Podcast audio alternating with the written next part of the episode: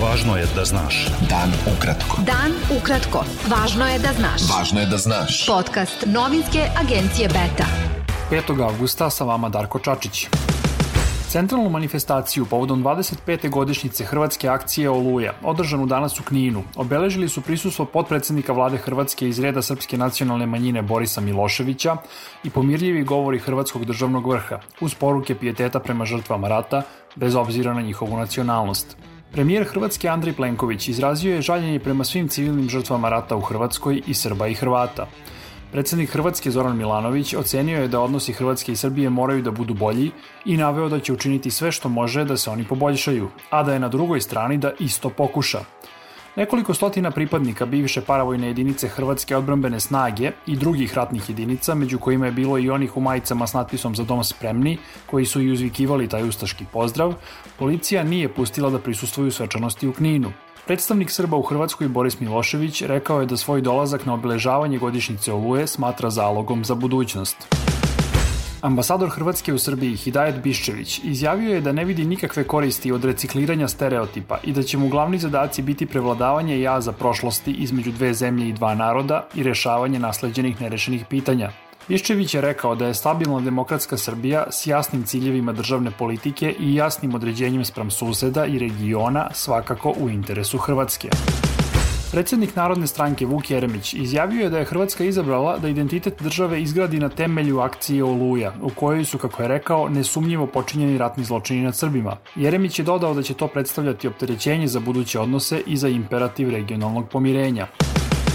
Prema najnovijim podacima Ministarstva zdravlja Srbije, zaraza koronavirusom potvrđena je kod još 295 osoba, a od posledice infekcije umrlo je još 9 pacijenata. Na respiratoru su 132 osobe.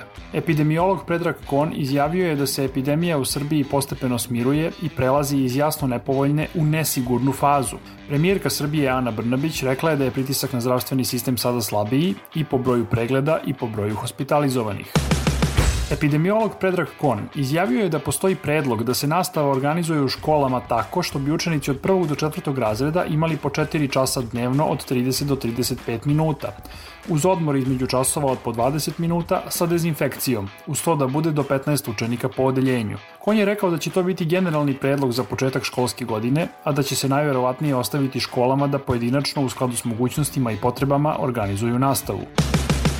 Posle jučerašnjeg saopštenja socijaldemokratske stranke Borisa Tadića da demokratska stranka nije odgovorila na poziv da se do kraja jula izjasni da li ostaje privržena ranijoj odluci o ujedinjenju, Njen predsednik Zoran Lutovac danas je rekao da proces ukrupnjavanja demokratske stranke nije zaustavljen. Proces se nastavlja, nije zaustavljen. Proces ne čine razgovori nekoliko lidera.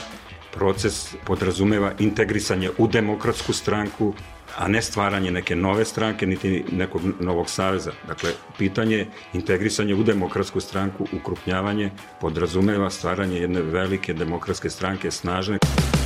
Predsednik Srbije Aleksandar Vučić i ambasador Rusije u Beogradu Aleksandar Bocan Harčenko razgovarali su o toku dijaloga Beograda i Prištine i ocenili da bi bilo od suštinske važnosti da budu primenjeni i prethodno postignuti sporazumi Beograda i Prištine, posebno oni koji se tiču zajednice srpskih opština. Ambasada Sjedinjenih američkih država u Beogradu saopštila je da je američka vlada ponosna na kontinuirano partnerstvo sa institucijama civilnog društva u Srbiji i da ono igra važnu ulogu u nalaženju rešenja koja će zemlji doneti više demokratije i stabilnosti. Šest koalicija i šest političkih partija predale su liste za učešće na parlamentarnim izborima u Crnoj Gori 30. avgusta. Rok za predaju izbornih lista istekao je u ponoć. Beta. Dan ukratko. U sinoćnoj jakoj eksploziji u centru Bejruta poginulo je najmanje 113 osoba, desetine su nestale, a više od 4000 je povređeno. Gotovo 300.000 ljudi ostalo je bez krova nad glavom. Prema prvim informacijama, eksploziju 2750 tona amonijum nitrata uskladištenog u Bejrutskoj luci izazvao je požar. U Libanu je zbog eksplozije proglašeno dvonedeljno vanredno stanje. Požar koji je opustošio 1000 hektara vegetacije kod Marseja danas je pod kontrolom. Zbog požara kod tog francuskog grada evakuisano je najmanje 2700 ljudi. Bugarski premijer Bojko Borisov ponudio je ostavku zarad opstanka koalicione vlade u toj zemlji. Borisov je rekao da će o toj opciji razgovarati s liderima dve nacionalističke stranke koje su mu partneri u vladi. Ostavke Borisova i glavnog državnog tužioca ključni su zahtevi masovnih protesta u Bugarskoj na kojima uglavnom učestvuju mladi. Bilo je ovo sve za danas. Sa vama je bio Darko Čačić, slušajte nas i sutra. Pratite nas na portalu beta.rs. I društvenim mrežama. Važno je da znaš. Dan ukratko. Podcast novinske agencije Beta.